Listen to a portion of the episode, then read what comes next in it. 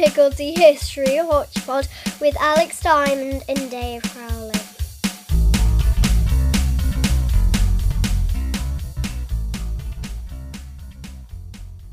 Hello and welcome to the Higgledy Piggledy History Hodgepod, the podcast that enjoys poetry, moonlight strolls along the shore, and poking dead things with a stick.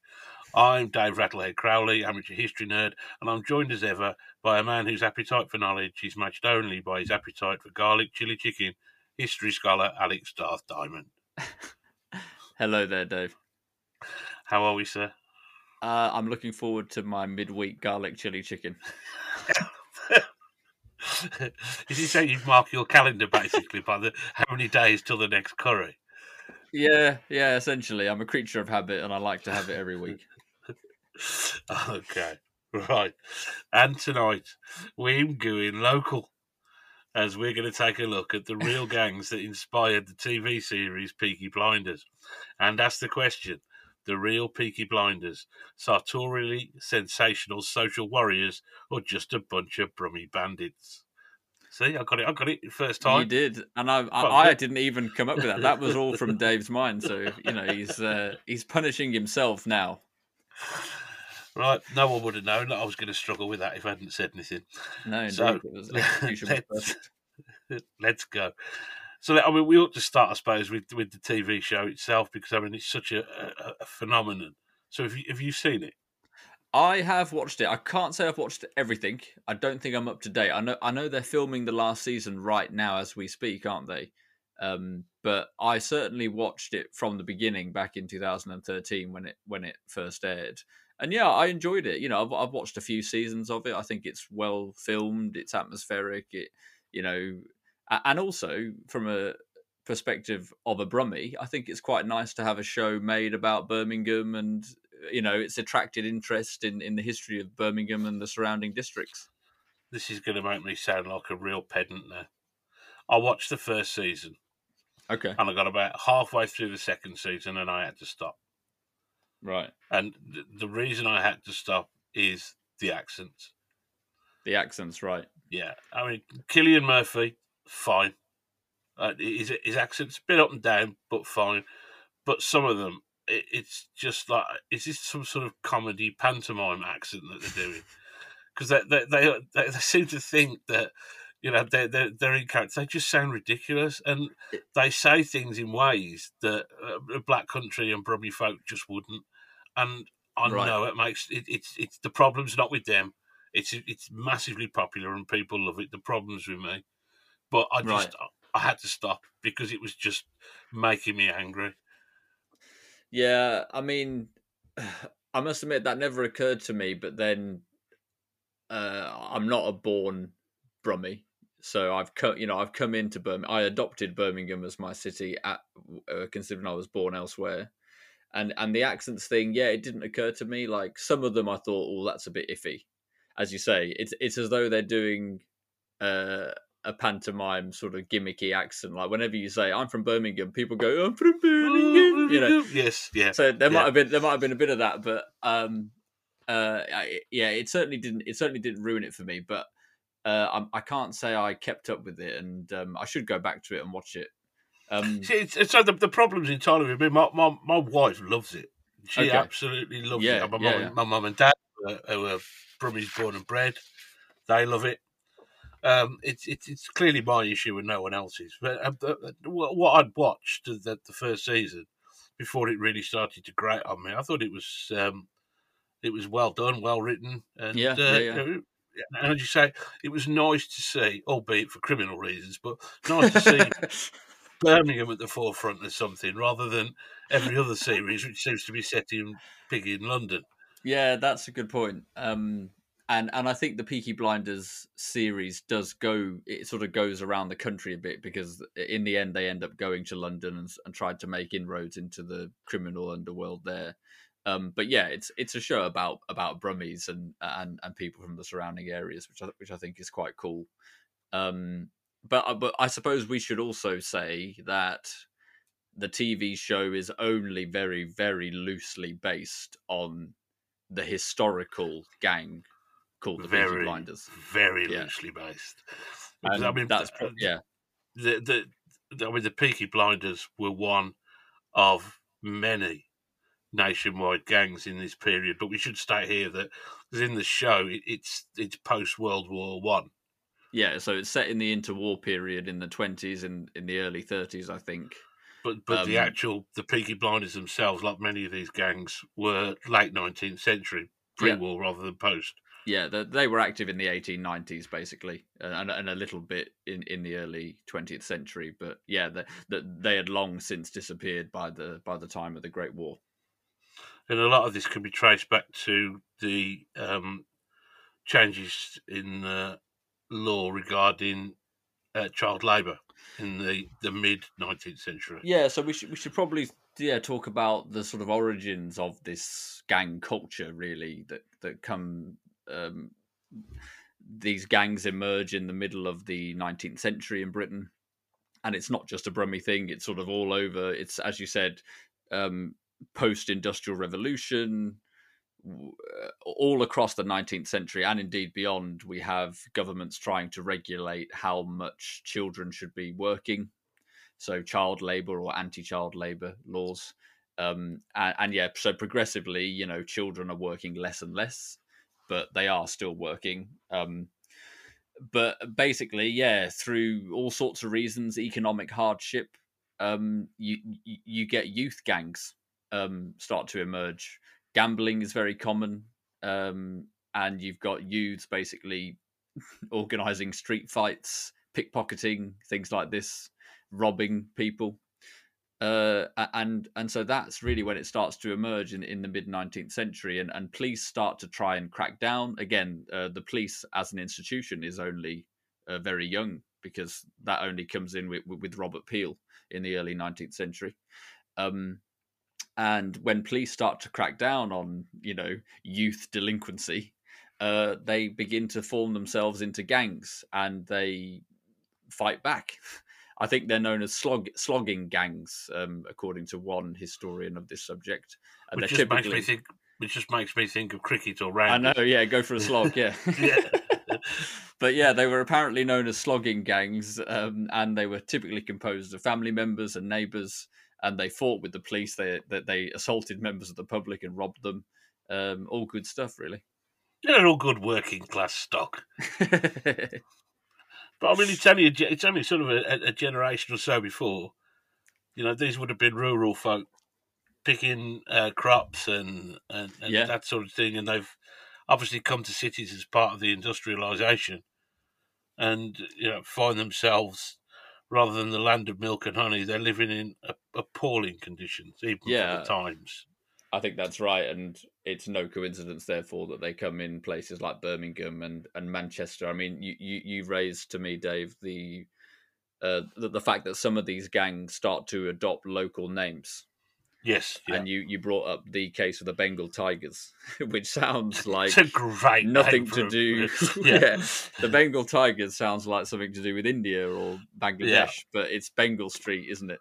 Yeah, Bengal Street in Manchester. You just you wonder, you know, what um what they would have called themselves if they'd grown up on on somewhere with a really camp name, or, you know the the uh, the Gay Meadow Boys. Well, well that's, that's Shrewsbury Town, to be fair. Um, uh, sorry, that was a football reference, Darth. I'll explain afterwards. Okay. Um, yeah, so you've got these uh, these gangs springing up everywhere, and the first sort of reference to the Peaky Blinders uh, is about eighteen ninety. Yeah, um, uh, I think it's the case that a young man uh, went to a pub and he was he was a teetotaler, and so he ordered a ginger beer. Oh, and oh, and then uh, basically a, a, load of gang members in the pub took took the pee out of him, and they assaulted him after he left the pub and beat him senseless. He, he, I mean, he went to hospital. It was really bad. He did survive, thankfully, um, but he had to have an operation on his head. And the incident was reported locally.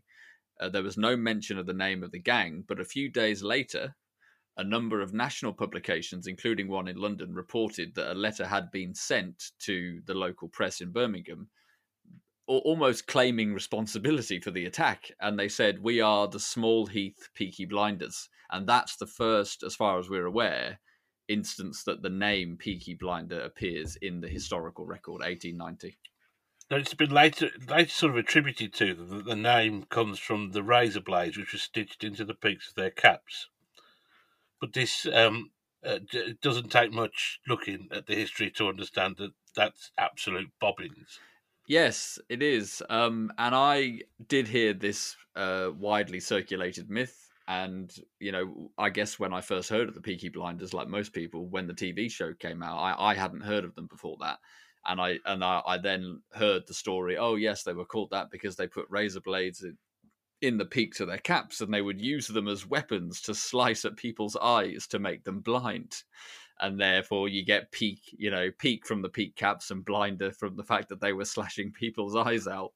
Um, the fact, yeah, that, the fact, the fact that they were referring to themselves as the Peaky Blinders in 1890, and the first replaceable razor blade system wasn't launched in the US for another 14 years. Yeah. And then first factory in the UK another five years after that. Exactly. So it would, it would suggest that it's probably not true. It's it's an apocryphal tale, it's a myth, whatever you want to call it. There's absolutely no evidence for the practice of of you know sewing that, that they sewed in disposable razor blades into the peaks of the caps, or for the association that they that that, that that's where the name comes from. And as you said, yes, the the the, the timing just doesn't work either.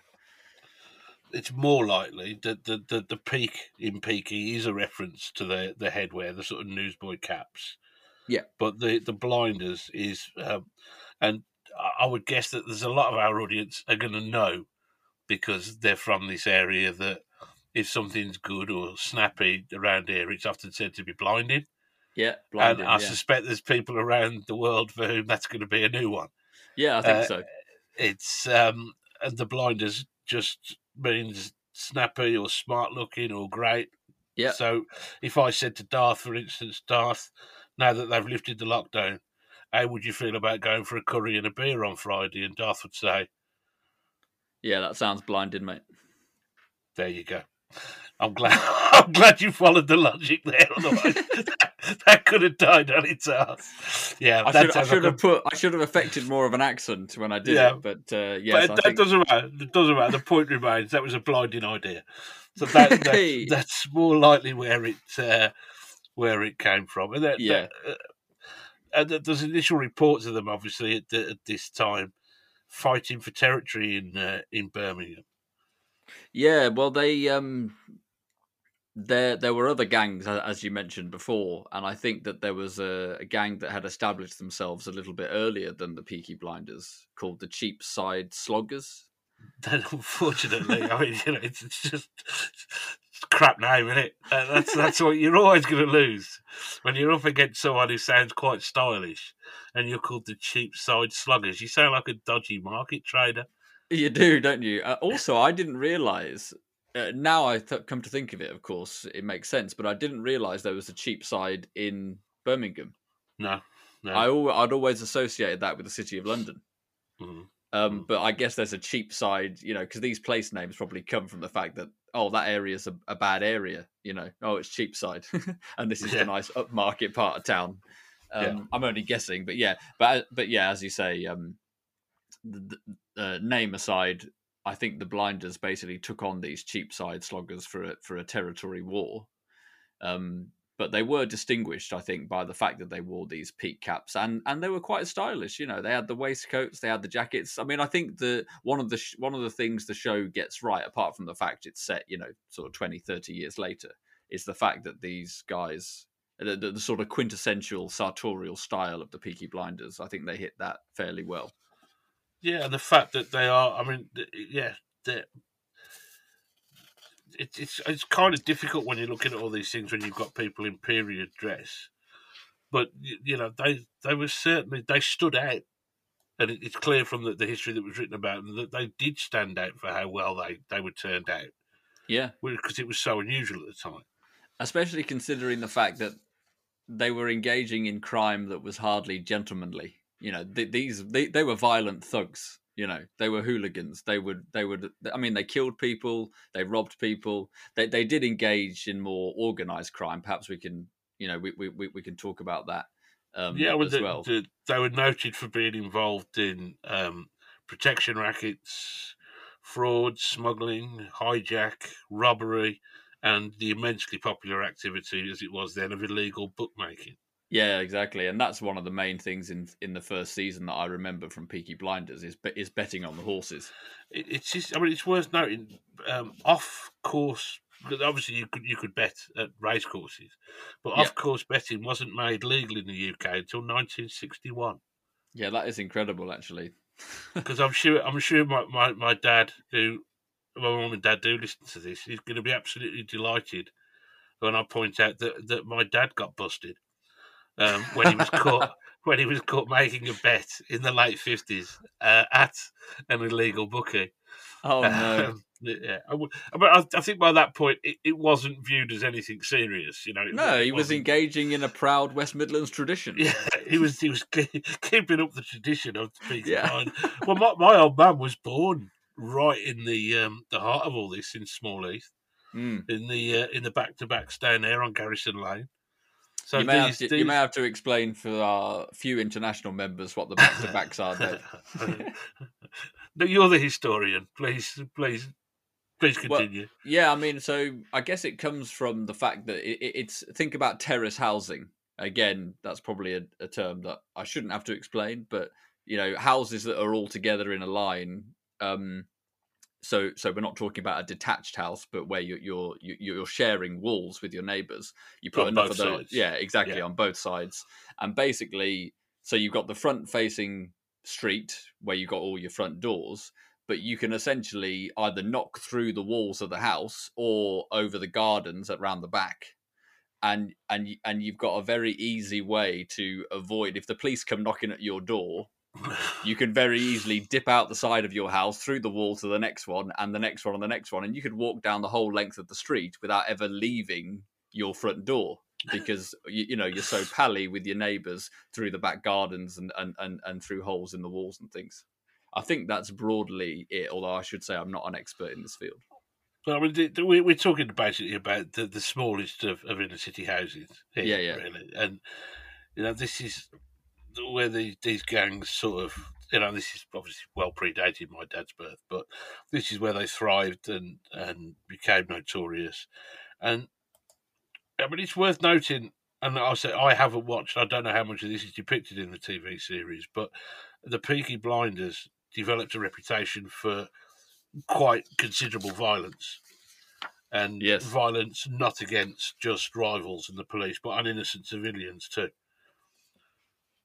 Yeah, oh gosh, absolutely. Yeah. I mean, um, one of the things we've got to be careful about is the romanticization of the the activities of these guys, and and I think the show is guilty of that a little bit. Um, but yeah, the, you know, uh, like like I said earlier, these guys are very violent, um, and they were notorious for that violence. As you said, carried out not just on rival gangs, but on innocent civilians as as well. And and I think a lot of the local people were very scared of these guys in, in the 1890s. Um, and, you know, it, it wasn't like they were sort of running the city as a benevolent mafia um, where these guys were respected more than the authorities. No, I think I think a lot of these, a lot of the people who were living in Birmingham and the surrounding districts lived in fear of these these Well, this guys. is I mean, this is this is very different to the sort of the gangs that came later, um, the, like the the Krays and the Richardsons and people who, Hmm. rightly or wrongly, and I, you know, I'm I'm not justifying what these people did, but there was certainly a view at the time from the working class that still persists to this day that you know they looked after their own and they went after people who deserved it. You know, Hmm. and okay, they were a bit naughty and did this wrong and that wrong, but they were generally on the side of the working classes and ripping off landlords or you know people with money Mm. And that's not the case with the peaky blinders Yeah, I think that's right. Um, uh, it, it seems it seems very clearly that that they they had no sort of honor code in that respect, perhaps among themselves, but certainly you know they weren't out to present themselves as the defender of the common man against the evil landlord or or, or the evil you know um, industrialist. No, I, I think they were out to make good uh, to to make as much money and and to gain as much land and power as they could, uh, no matter who got in the way. Um, and it's no surprise, I think, therefore, when you think about that, that they didn't really last that long, because No, they they, didn't at all, know, they, they? they they almost disappeared as soon as they as they had appeared on in the historical record, hadn't they? I mean, I think by the early twentieth century, the, the they had gone really. Yeah, I mean, by the time the, the, it was initially suggested that sort of the the start of the Great War was was a turning point, but the, the, the truth is they'd already almost lost their their grip by that point. Yeah, and uh, and I think there were probably a number of reasons for that. One, we just mentioned the fact that they didn't seem to have a lot of people on their side, um, and I I, I know uh, a local historian um, who, who specialises in Birmingham.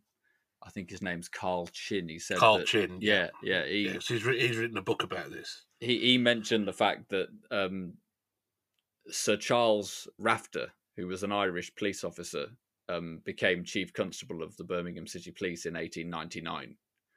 Perhaps already after the heyday of the of the blinders, um, Mm. but uh, he the the historian um, Carl Chinn um, cited uh, Charles Rafter as one of the reasons for for the decline of the blinders. You know, he, he may have been appointed to the Birmingham City Police in order to put them down, and this was combined with stronger sentences for violence.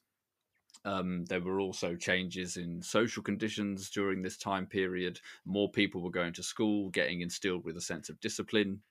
Um, sc- you know, schooling only became compulsory, I think, in the 1880s. Hmm. So it would have had a bit of a time delay to, to come into effect. Um, and and again, um, Chinn mentions that on top of that, in many poor areas in Birmingham and, and the surrounding districts, many sort of socially minded parishes started to set up youth clubs and particularly boxing clubs, Oh, which may, he says, have contributed to the decline of gang warfare. You know, so if you get some youth who doesn't have a sense of discipline and wants to scrap all the time, oh, okay, well, we'll send him to the boxing club. So if there was something for these people to do, it seemed that they wouldn't go into gang warfare. doesn't it strike you as strange that a hundred years later we're having exactly the same conversation? Yeah, yeah. I and- mean, and exactly the same things are going on yeah, in in a, although with a, a different group of people, but in inner city Birmingham and inner city Manchester and London with yeah. gangs. I think I It- think the story doesn't really change. Yeah, No, it's just s- different faces, same story.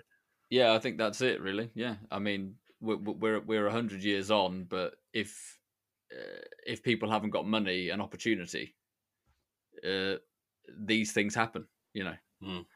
Um, Oh, the the- the other thing that was uh, a big factor in the downfall of uh, the Blinders was uh, a larger and more organised group, the Brummagem Boys. Yes. Now, you- now you mentioned these to me, didn't you? So are they the Yeah. are they the Brummag? Because Brummagem is a slang for Birmingham. Brummagem.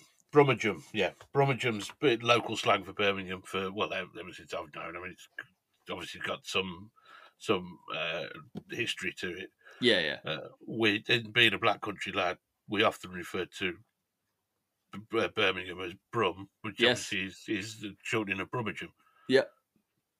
And these, And- so can can you tell me about these? Because uh, I think you you looked them up, didn't you? They Yeah. were they a more organised group? They were a more a larger and more organised group who who um, they started a sort of uh, well largely successful campaign to get rid of the Peaky Blinders from the city.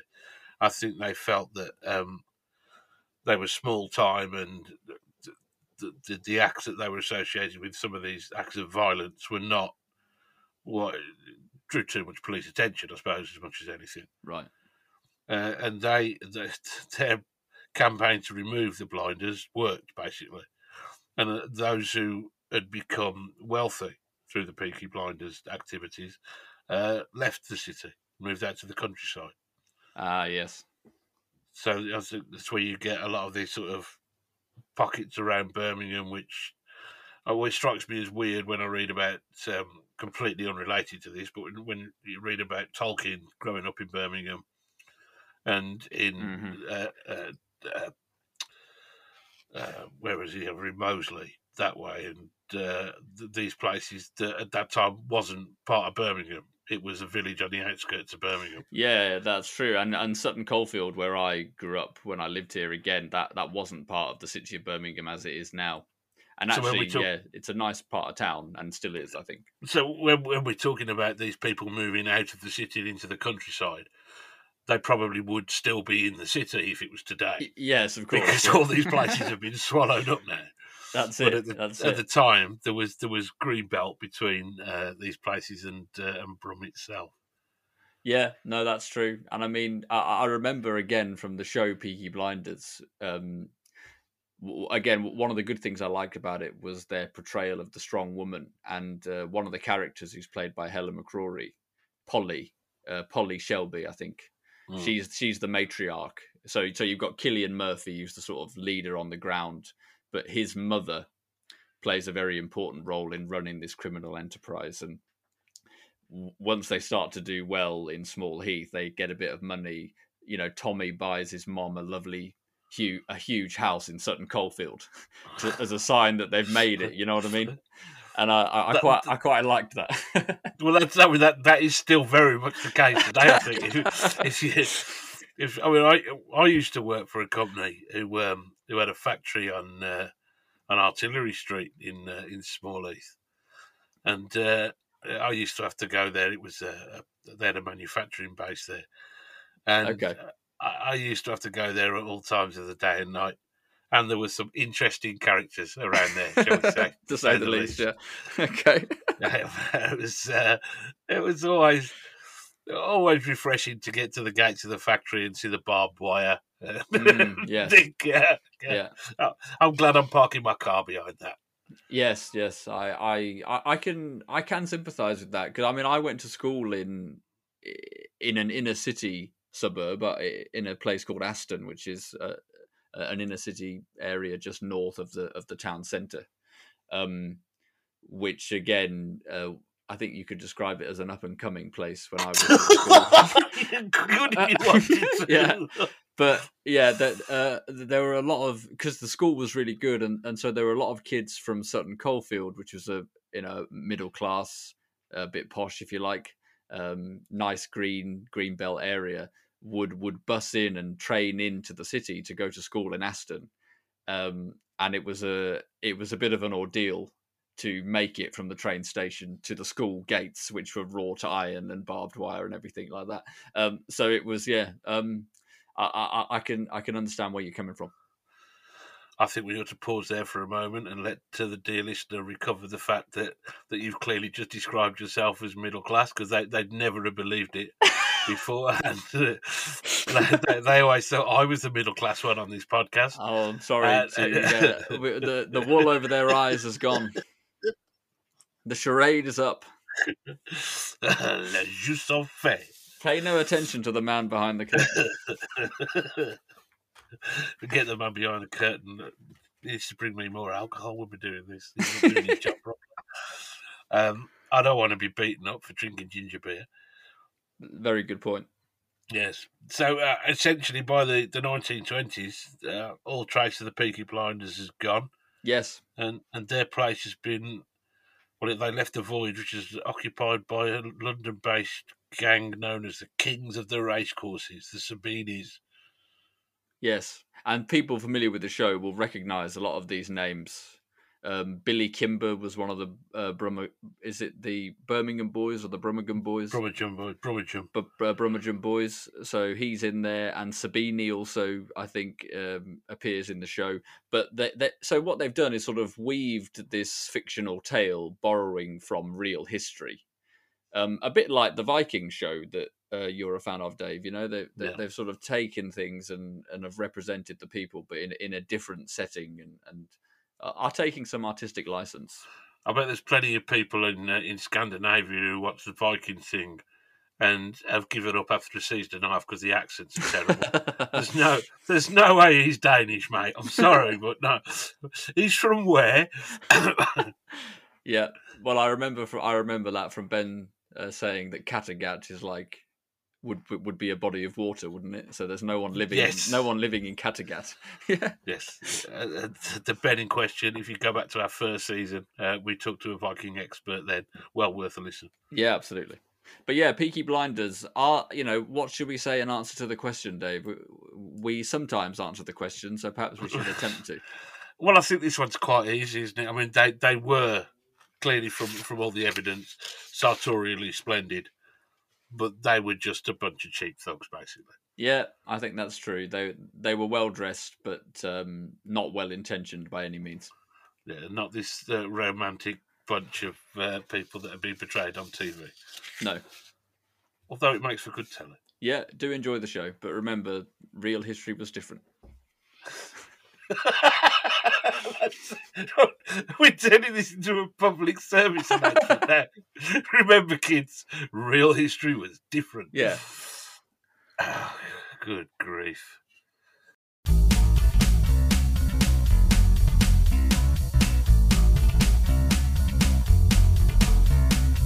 We hope you enjoyed this podcast and we would love to get your feedback. If you want to say nice things or just point out all our errors, then please do get in touch. We are at HP History Pod on Twitter and Facebook, or you can email hphistorypod at mail.com. Thanks for listening.